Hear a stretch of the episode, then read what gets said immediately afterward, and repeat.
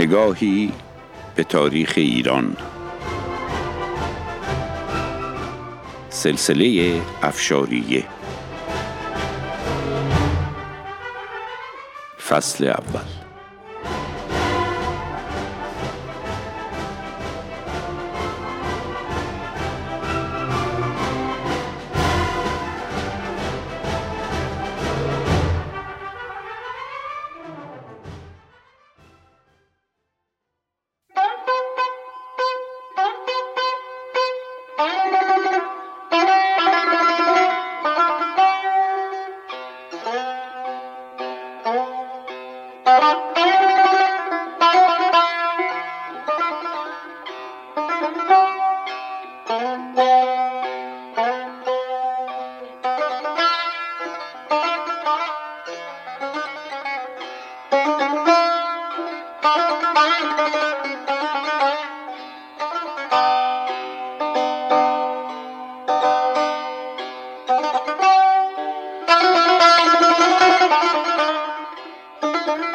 شنوندگان و همراهان صمیمی رادیو بامداد.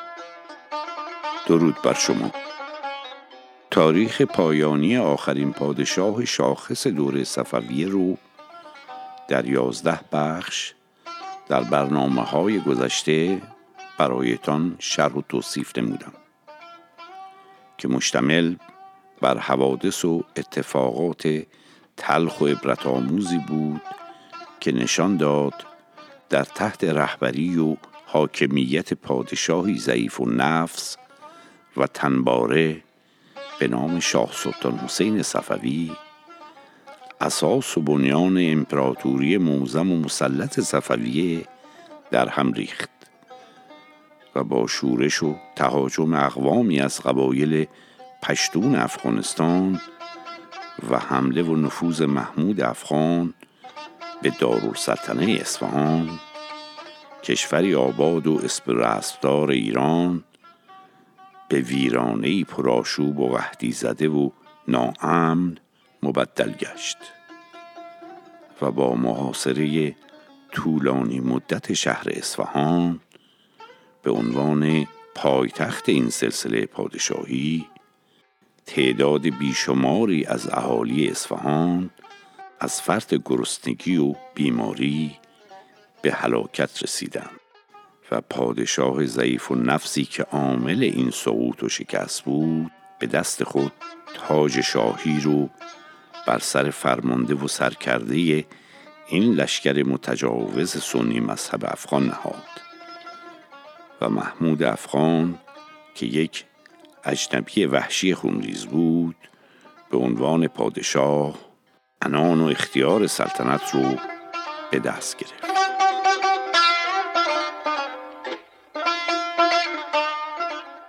در نهایت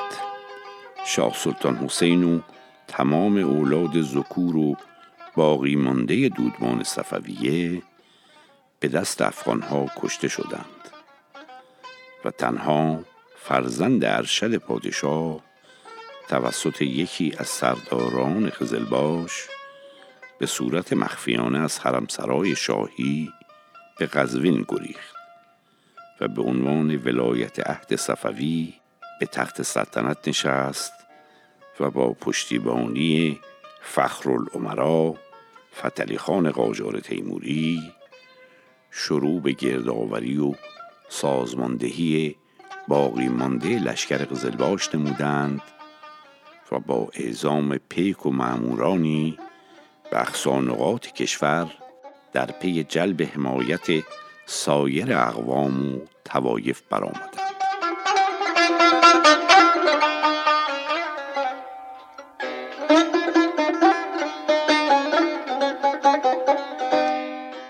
از سوی دیگر ستاره اقبال و زفرمندی ملت ایران با تولد کودک خوش آتیه و خردمند به نام نادر درخشیدن گرفت. نادر در سال 1067 شمسی برابر با 1701 میلادی در دستگرد از توابع در رگز در منطقه کلات نادری پا به عرصه حیات گذاشت. اجداد او از قبایل افشار که شاخه ای از توایف ترکمن هستند توسط شاه اسماعیل اول از آذربایجان غربی که محل سکونت ایل قرخلو بود به خراسان کوچانده شدند و در شمال آن سرزمین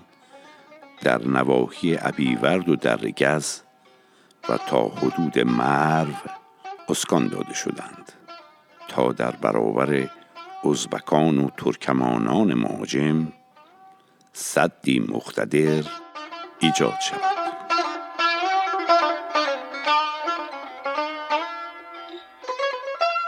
شمار زیادی از اهالی این ایلها در زمان شاه عباس اول در ایل شاه سون ادغام گشتند که معروفیت و شهرت آنان به دلیل شجاعت و رزمندگی و بیباکی آنان بود. زبان این طایفه ترکی بود. امروزه نامی که از این ایل قرخلو باقی مانده است روستای قرخلوست که از توابع بخش مرکزی شهرستان ارومیه مرکز آذربایجان غربی قرار دارد. این روستا بر اساس سرشماری کشوری سال 1385 شمسی جمعیتی برابر با 93 نفر یعنی تنها سی خانوار را شامل می شود.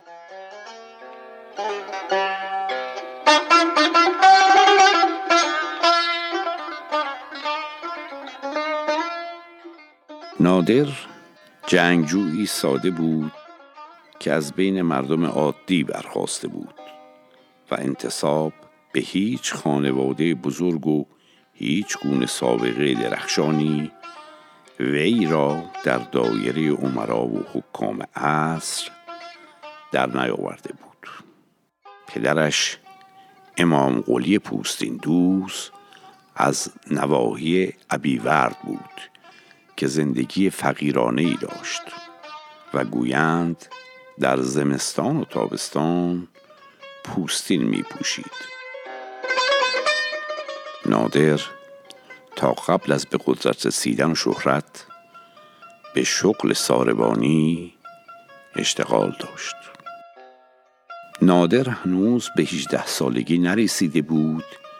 که همراه مادرش در یکی از یورش های ازبکان خارزم به اسارت آنان درآمد. پس از مرگ مادر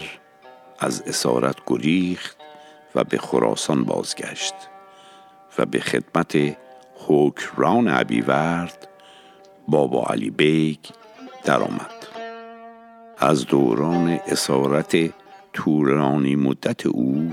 که بین هفت تا نه سال ذکر گردیده اطلاع دقیقی در دسترس نیست لیکن مشقات و سختی های این درگیری و اسارت باعث آب دیدگی و افزایش طاقت و تحمل او در مواجهه با مشکلات شد که در شرح دوران فرماندهی و پادشاهی او مشاهده و در جریان قرار خواهیم گرفت. بابا علی بیگ حکران ابیورد با مشاهده رشادت و پهلوانی نادر دختر خود گلفشان خاتون رو به همسری او برمیگزیند و نادر زین پس داماد حاکم منطقه خود می شود زندگی و عمر همسر نادر دیری نمی پاید و به دلیلی که بر ما مکشوف نیست دار فانی رو ودا و رحلت می کند بابا علی بیگ حاکم عبیورد پس از این واقع تلخ به منظور حفظ و در اختیار نگه داشتن نادر خان پهلوان دختر دیگر خود رو به نام گوهرشاد خاتون مجددا به عقد و همسری نادر انتخاب می نماید.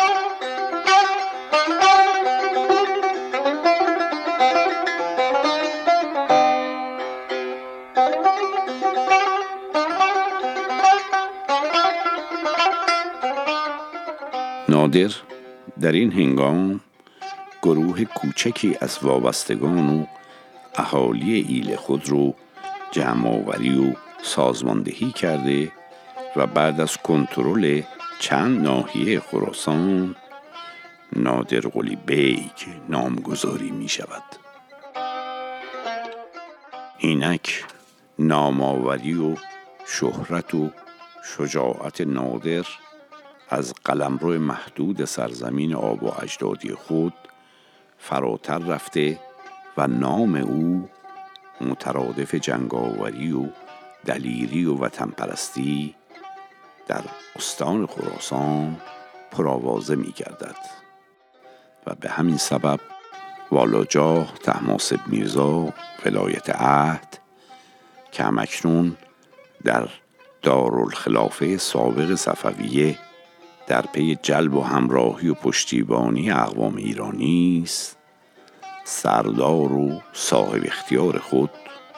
فتلی خان قاجار تیموری رو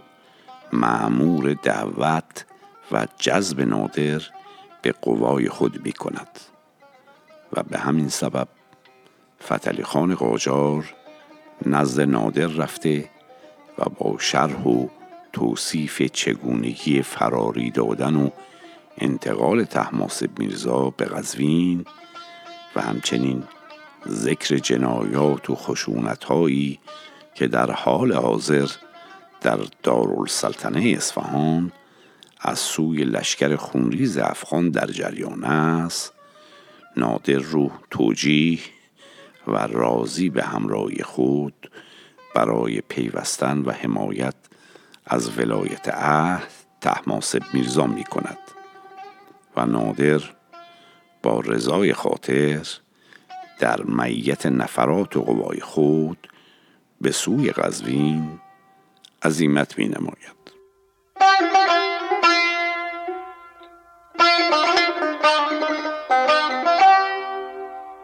تحماسب میرزا با شرح حوادث و جنایاتی که افغانها در پی نفوذ به کشور و محاصره دارالسلطنه اصفهان از خود بروز دادند و اظهار اینکه در پی آن است که با تشکیل سپاهی موزم و مجهز به جنگ افاقنه به شتابت نادر رو در جریان رویدادهای پیش آمده قرار داد. در ابتدا از نادر خواسته شد که به دلیل آشنایی و اشرافی که به مناطق خراسان و بالاخص تجهیزات شهر توس که در محاصره و تحت تسلط ملک محمود سیستانی متحد و وفادار به افاقنه است برایند و خراسان و شهر توس رو از شر وجود او پاک نمایند. نادر. بدون فوت وقت و به همراه قوای متحد خود به قلعه شهر توس هجوم برد و با شجاعت و در مدت کوتاهی موفق به گشودن قلعه توس و فتح آن و دستگیری و قتل ملک محمود سیستانی شد و خراسان در تحت حاکمیت و فرمانفرمایی ولایت عهد تحماس میرزا قرار گرفت.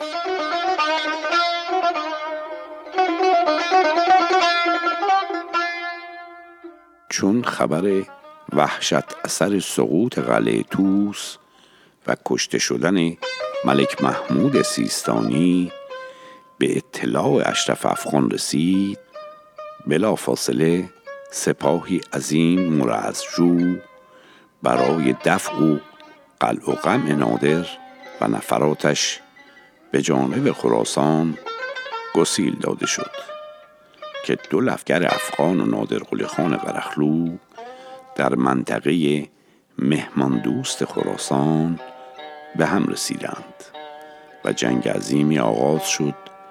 و در نهایت سپاه خونریز افغان با شکست فاحشی مواجهه و تعداد کثیری از آنان به قتل رسیدند و مابقی نفرات به سمت مناطق آب و اجدادی خود به افغانستان گریختند. تعداد بیشماری از لشکر شکست خورده افغان نیز برای ملحق شدن به دارالسلطنه اصفهان از سمت یزد آزم اصفهان بودند که نادر خان قرخلو انتقامجو در پی آنان روانه شد و در منطقه یزد حاکم گمارده شده افغانها در یزد و توابع رو به همراه نفرات پرشمار افغانان مورد هجوم قرار داد و حاکم یزد و تعداد بیشمار دیگری از افاقنه در این هجوم کشته و مجروح شدند.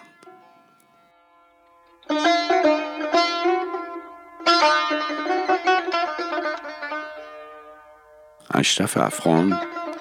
که در پی پیروزی های ممتد و فراوان قبلیش که موجب اطمینان خاطر و توسعه شجاعتش شده بود با شنیدن شکست پی در پی قوای خود در خراسان و یزد عصیان زده و ترسان و انتقامجو کلیه نفرات قوای خود رو سازمان داد و در معیت توپخانه سنگین خود در رأس این لشکر در سر راه ورود نادر و سپاهیانش در مورچه خورت اصفهان مستقر شد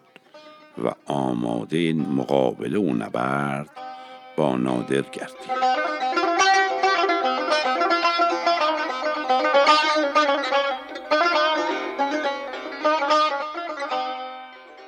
در این جدال که آخرین برخورد بزرگ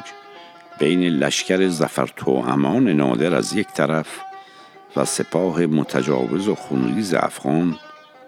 در ناحیه مورچه خورت اصفهان اتفاق افتاد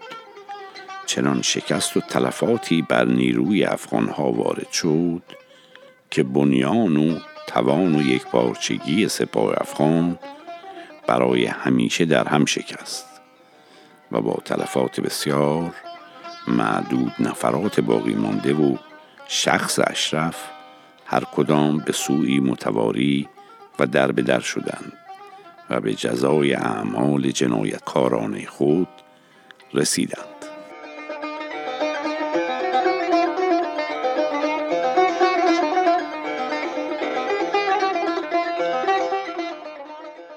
نفرات افغان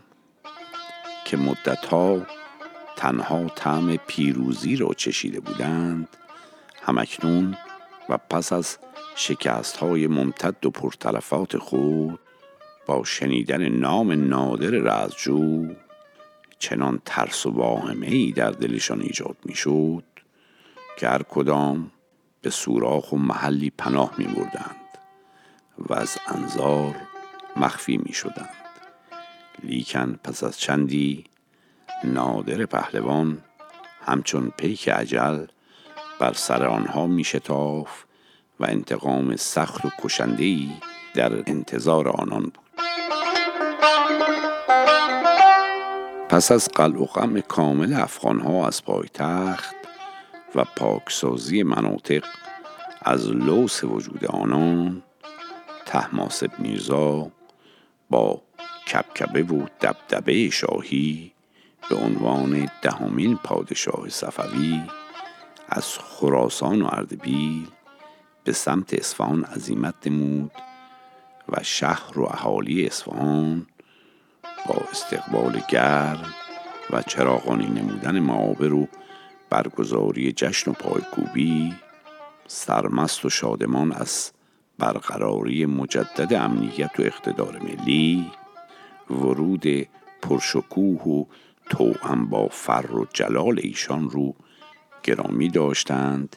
و بر قدوم مبارکش گلفشانی و شادی ها نمودند و در تمام ولایات و اقصانقات مملکت نیز جشن و شادی پیروزی سپاه جهان پهلوان نادر رزجو بر متجاوزین بیرحم افغان برگزار گردید. و به مدت یک ماه مردم سرخوش و باد نوش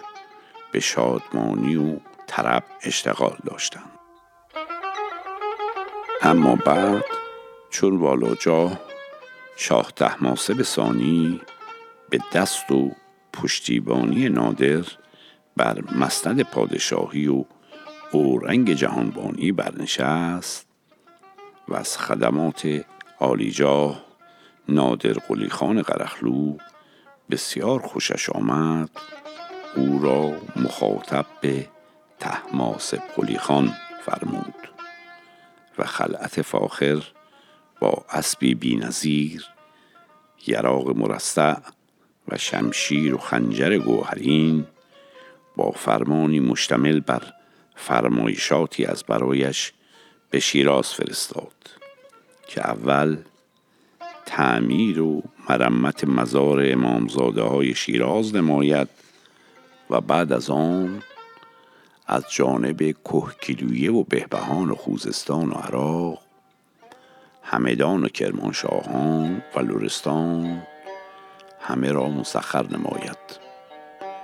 و یاغیان و متمردینی رو که در دوره فطرت و ناتوانی و به هم ریختگی اوضاع مملکت دست به شورش و تغیان زده بودند سرکوب نماید و در تعقیب جنایتکاران افغان که در مناطق استان فارس سرگردان و دست به قارت و ناامنی می‌زدند بپردازد و سرکشان آن حدود رو در ربقه اطاعت و انقیاد درآورد. نادر قلی خان فاتح در شیراز مورد استقبال و احترام وسیع اهالی شهر قرار گرفت و به همراه سپاه زفرت و امانش به مدت یک ماه در شیراز به استراحت و تمشیت امور حکومتی پرداخت. چون خبر حضور اشرف در دشت زرغان فارس به سمع مبارکش رسید و دانست که اشرف در حال جمعآوری سپاه پراکنده و مزمحل خود برآمده با سرعت به سمت آنان شتافت و در دشت زرقان برای چندمین بار متوالی سپاه او رو در هم شکست. که متعاقب این هزیمت اشرف به سمت قندهار گریخت. لیکن در مسیر بازگشتش به طرف افغانستان در بلوچستان کشته شد.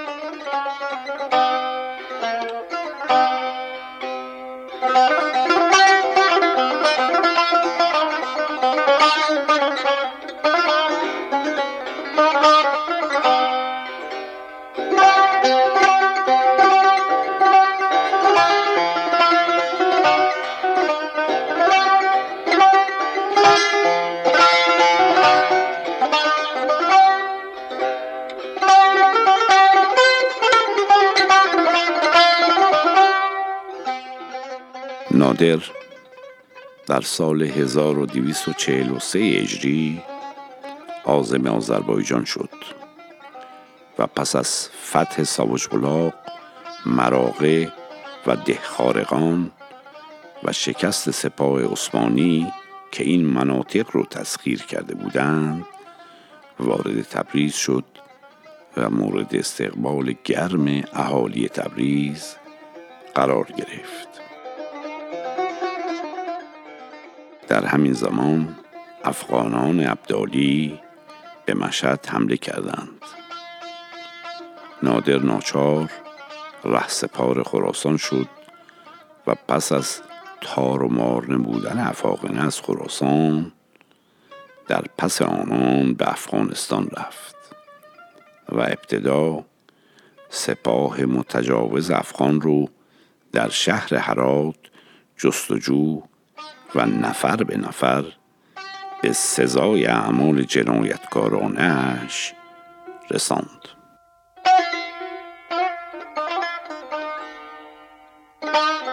پس از پاکسازی کامل هرات به جانب کابل رفت و به طور خستگی ناپذیر و انتقامجو در به در به دنبال نفرات افغان که به ایران حمله ور شده بودند کوشا و سایی بود. و چنان ترس و واهمه ای از وجود افاقنه در حضور جان پهلوان نامدار ایجاد شده بود که پس از مدتی که از استقرار و حضور پیگیرش در کابل گذشت خود اهالی کابل نفرات سپاه محمود رو به سپاه نادر تحویل می‌دادند و این نفرات بلافاصله به جزای اعمال ننگینشان می رسیدند. چون تعدادی از فرماندهان و نفرات اصلی سپاه محمود و اشرف از واهمه دستگیری به هندوستان پناهنده شده و تحت حمایت امپراتوری گورکانی هند و پادشاه آن محمد شاه واقع شده بودند نادر با اعزام فرستادگانی به دربار محمد شاه گورکانی خواستار استرداد فرماندهان و یاغیان افغان به دربار ایران گردید. نادر سه بار به هند اختار نمود که افسران یاغی افغان که شمار آنان تا حدود 800 نفر برآورد شده است رو به ایران تحویل دهند. اما پس از رسیدن فرستادگان نادر به دهلی و اعلام درخواست بازگرداندن پناهندگان افغان به ایران محمد شاه با مشورت امیران و وزیرانش رأی به عدم تحویل پناهندگان داد و با فرستاده نادر به تندی برخورد نمود و سرانجام او رو به قتل رسانید و به این ترتیب زمینه و بهانه لازم رو جهت لشکرکشی نادر به هندوستان فراهم آورد.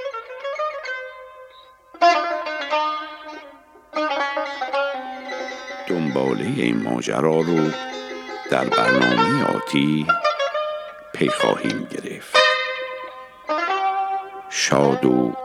تندرست باشید.